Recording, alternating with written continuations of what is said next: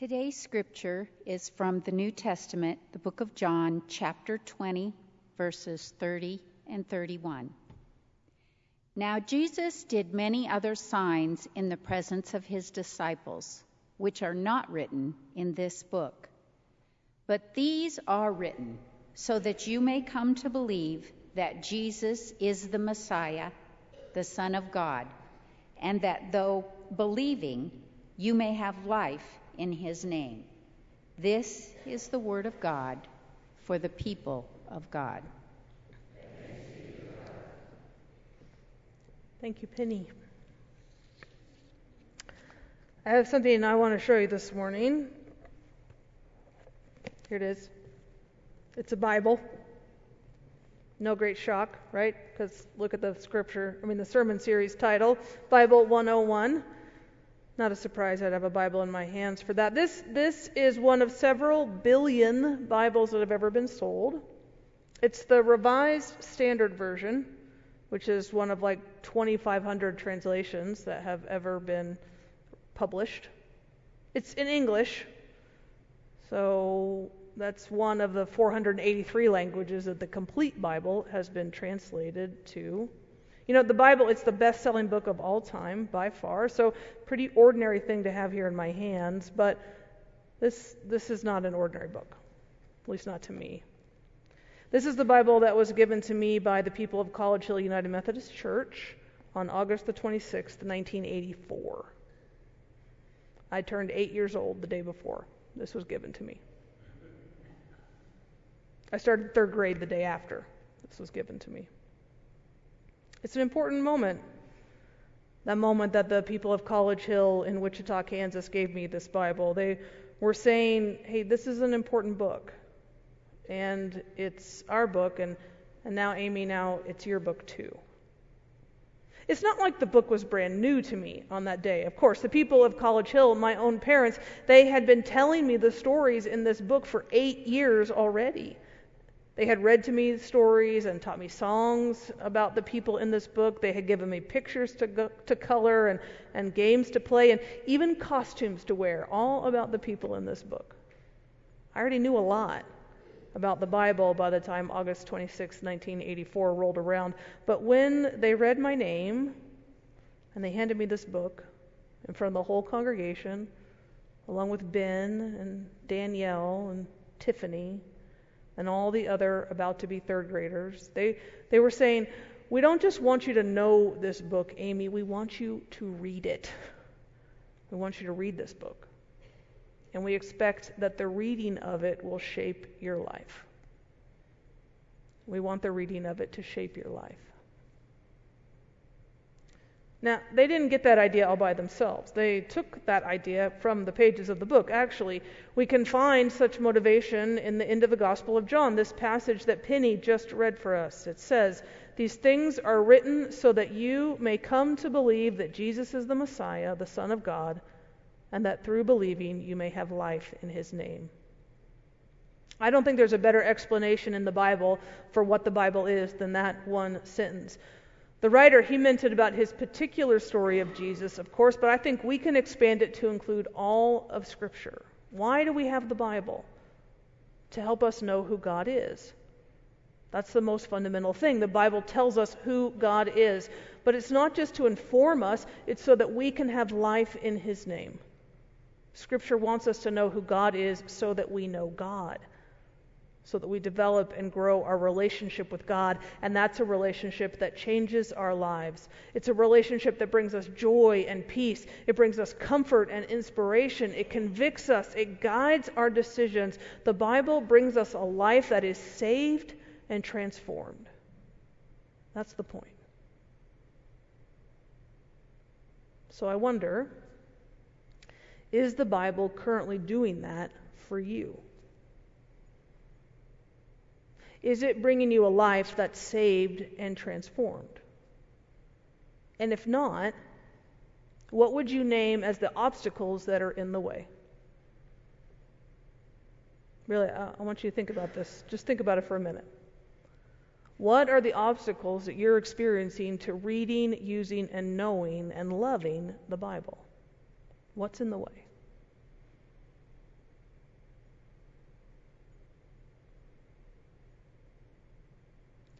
Whatever it is that you're naming in your head right now, I can promise you, you're not alone in thinking that thing. As obvious as the Bible seems when we're sitting here in church, it's a complicated book. It can be a hard book.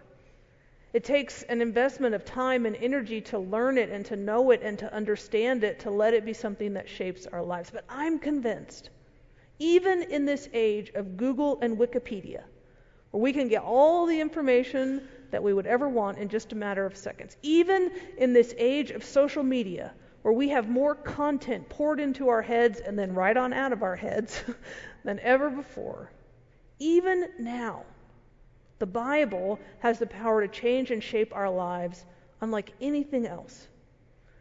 And I hope that for the next four weeks, as we look together at the basics of the Scripture, that you will be convinced to up your relationship with the Bible so that it can do its good and its holy work in you.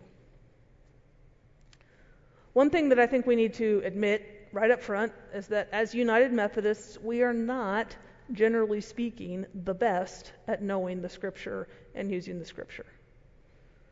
Now, of course, we don't use it as the sole as the sole source of authority for our Christian faith. It's our primary source. Of course, it's our primary source. It's our bedrock.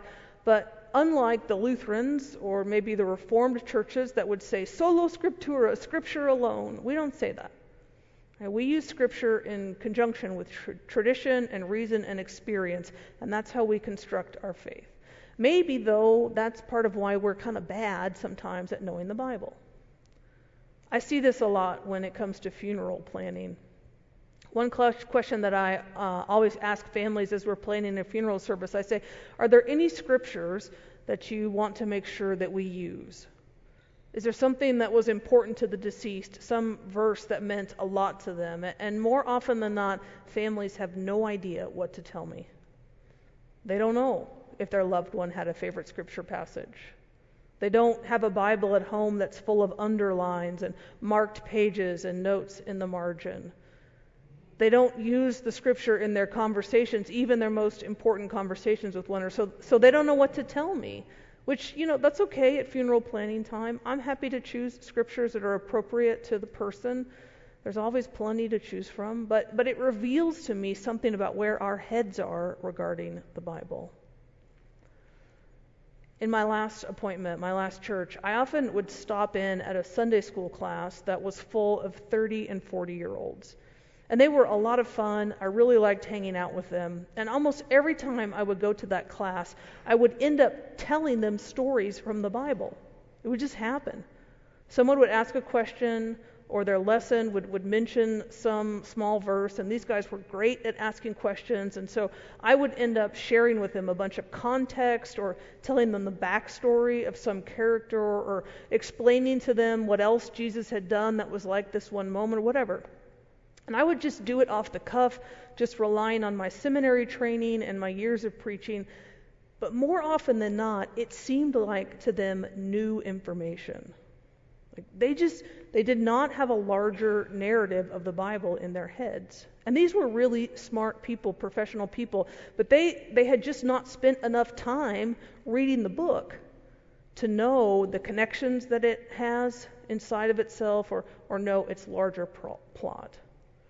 One time, when I must have been in a particularly er, entertaining mood, they told me that my summaries of the Bible were like an episode of Comedy Central's show Drunk History which I took as a compliment at the time, but now I'm not so sure. anyway, these were people who had come to adulthood after the disciple Bible study phase had mostly ended in Methodist circles. And I know that many of you took disciple Bible study. You had a season of disciple Bible study here at St. Paul's, and I'm so glad for that. And if you ever took any of those courses, you know that it teaches you the Bible in a very in depth way. And it, is it was such a gift to the church, spearheaded by Bishop Dick Wilke and his wife Julia. It helped a whole lot of United Methodist people relate to the Bible in a way they never had before. But the truth is, the disciple Bible study movement has basically fizzled out. And we're back now to a place where United Methodists are not that great at knowing the scriptures. What do we do about that? Well, you can guess. I'm going to have some suggestions over the course of this series. And there's, of course, way, way too much to say about the Bible in just four short sermons, but I do want to spend a little time over the next weeks to teach a little bit about the Bible. Of course, I always try to teach from the Bible. Right? The basis of all my sermons, I hope, are the Bible. But over the next few weeks, I'm also going to talk about the Bible. And we're going to look at some of those obstacles, maybe some of the ones that were in your head, the things that keep us from using Scripture regularly in our lives. Today, what I want to do is just take a minute to talk about where the Bible came from, how it got to be this thing that the people of College Hill United Methodist Church could give me as a whole book in 1984. The first thing I want to say is really obvious, and that is that someone wrote it. That's how we got it. Someone wrote it. Or, or rather, a whole bunch of someone's wrote it. People, I mean, people wrote it. It didn't just come down for us from out of the sky. The Bible that we have has 66 different books in it. That's the Bible we use. The Catholics and Orthodox Christians, they have a few more books that they call the Apocrypha, but our Bible has 66 different books in it, but it has more than 66 different authors. But all those authors, I believe, had the same aim, and that's the aim that the writer of the Gospel of John shared that the book would reveal to us who God is, and that it would change our lives as a result of that revelation. So people wrote it down. They wrote it down on parchment. And God inspired them as they wrote it. And then it was put together in a book, and in 1455, the Gutenberg started printing it on their printing press, and here we are today, right? No problem. Well, not quite that simple. On the matter of how God inspired the writers, we're going to delve into that in another week. What does it mean to call the book the Word of God? But today I want to talk just for a second more practically than theologically. How did we actually get the book? Well, Bible, that's a word derived from the city name, the ancient city name Byblos, which is the city that exported parchment. and we have some very old parchment that contains the text of the Bible. But I hate to tell you, we don't have the oldest parts. We don't have any of the original writings of the Bible we don't we don't have them. And when I say we, I mean the church or any synagogue or any museum or any biblical scholar anywhere in the world. These things just they don't exist anymore. We don't have that scroll that John wrote on or the parchment that Paul used, let alone the scroll that Isaiah wrote on or the parchment that the Psalms were first written on. We don't have any of the original manuscripts for any book in the Old or New Testament. No original documents at all. All we have are copies and really, what we have are copies of copies of copies of the originals. In fact, the oldest manuscript we have of any New Testament writing, forget the Old Testament, the oldest uh, manuscript we have of any New Testament writing is a tiny fragment of parchment. It's just a few words from the Gospel of John. It's called P52. I have a, I brought a picture of it. This is the front and the back. It's like a postcard from a museum where you can go see it. This is the front and the back, so it's just that big. It's called P52, and through carbon dating or however they figure these things out, it's thought to be from the first half of the second century, so like the year 130 AD, okay, which is really old. This was discovered in 1939, actually. 130 AD is, is really old, but it's also like 100 years after Jesus died. So this is the oldest thing we have and that's all we have of it. The oldest complete manuscript we have, well, it's a lot younger than this fragment. So, what we have in our Bibles are translations of copies of copies of copies of copies. And those copies were made by professional scribes, people who did this for a living, but guess what? They were human, and that means they were not perfect.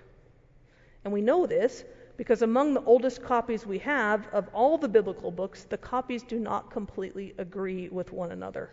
They're not identical. So, reading along in one, a word or a phrase might be missing. A longer sentence might exist. You can imagine someone copying and they fall asleep for a moment and they pick back up and they, they skip a line or they skip a word. It happens. So, translators and printers of the Bible, they have to decide which of those copies is most accurate which is most true to the intent of the original author. And if you read the notes, especially in a study Bible, you'll see places where there's clarification or explanation about decisions that the translators made.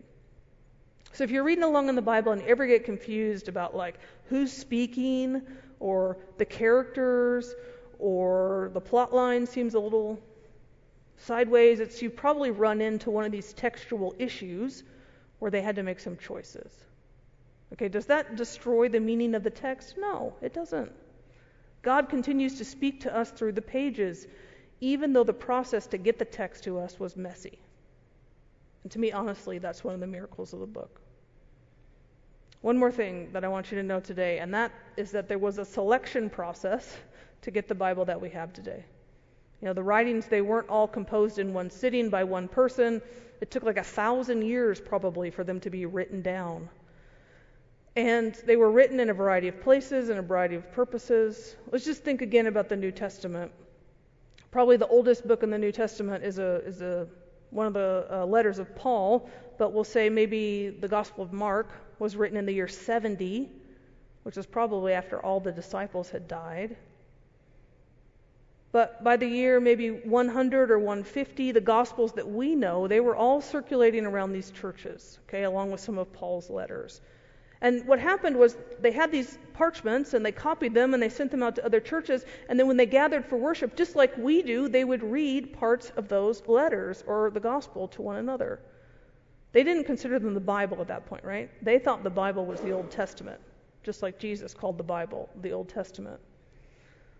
Over the decades, though, through the Gospels, the writings of Paul, as more and more churches began to use them, more and more people found inspiration and solid teaching in them, so that by the year like 400, we start to see bishops and other authorities print lists of which letters and books should be read in church and which should not. Okay? And as those lists kind of get codified, codified, that's where we get the New Testament from those lists. They came to be the Bible because the overwhelming majority of Christians were using them in worship. And in case we think that that was obvious, it wasn't about, about which book should be in and which book should be out. It took time to figure that out. It's 70 years ago or so, there were a set of ancient scrolls that were found in Egypt around the same time as the Dead Sea Scrolls were found. And they really helped biblical scholars with some of these questions about textual accuracy. But one of the discoveries they made in the set of scrolls, with along with Matthew, Mark, Luke, and John, there was another gospel, a fifth gospel, called the Gospel of Thomas. Maybe some of you have heard of this. Here's a passage from the Gospel of Thomas. It says, And he said, The human one is like a wise fisherman who casts his net into the sea and drew it up from the sea full of little fish. Among them was the wise fisherman, discovered a very large fish. He threw all of the little fish back into the sea and easily chose the large fish. Any with two good ears had better listen. Does that sound like Jesus of the Bible? I mean, it kind of does except that in the second and third centuries, Christians decided the Gospel of Thomas, if you read the whole thing, was not a reliable source for teachings about Jesus. So they stopped using it in churches, they stopped reading it, it didn't make it into our Bible, and it was forgotten about until this discovery 70 years ago. So it was not this big formal process somehow that resulted in the canon of Scripture, like Mark saying, Now I am writing something for the Bible, and then it gets put in by vote or something. Does that make it any less powerful as the Word of God? I don't think that it does. In fact, I think it's the opposite. It, it is even more powerful as the Word of God because over and over again it proved powerful in the lives of Christians.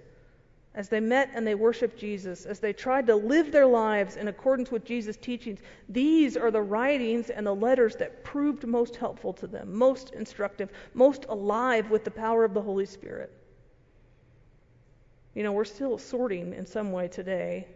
Some parts of the book we cherish a lot more than others. Some parts we find a lot more helpful than others.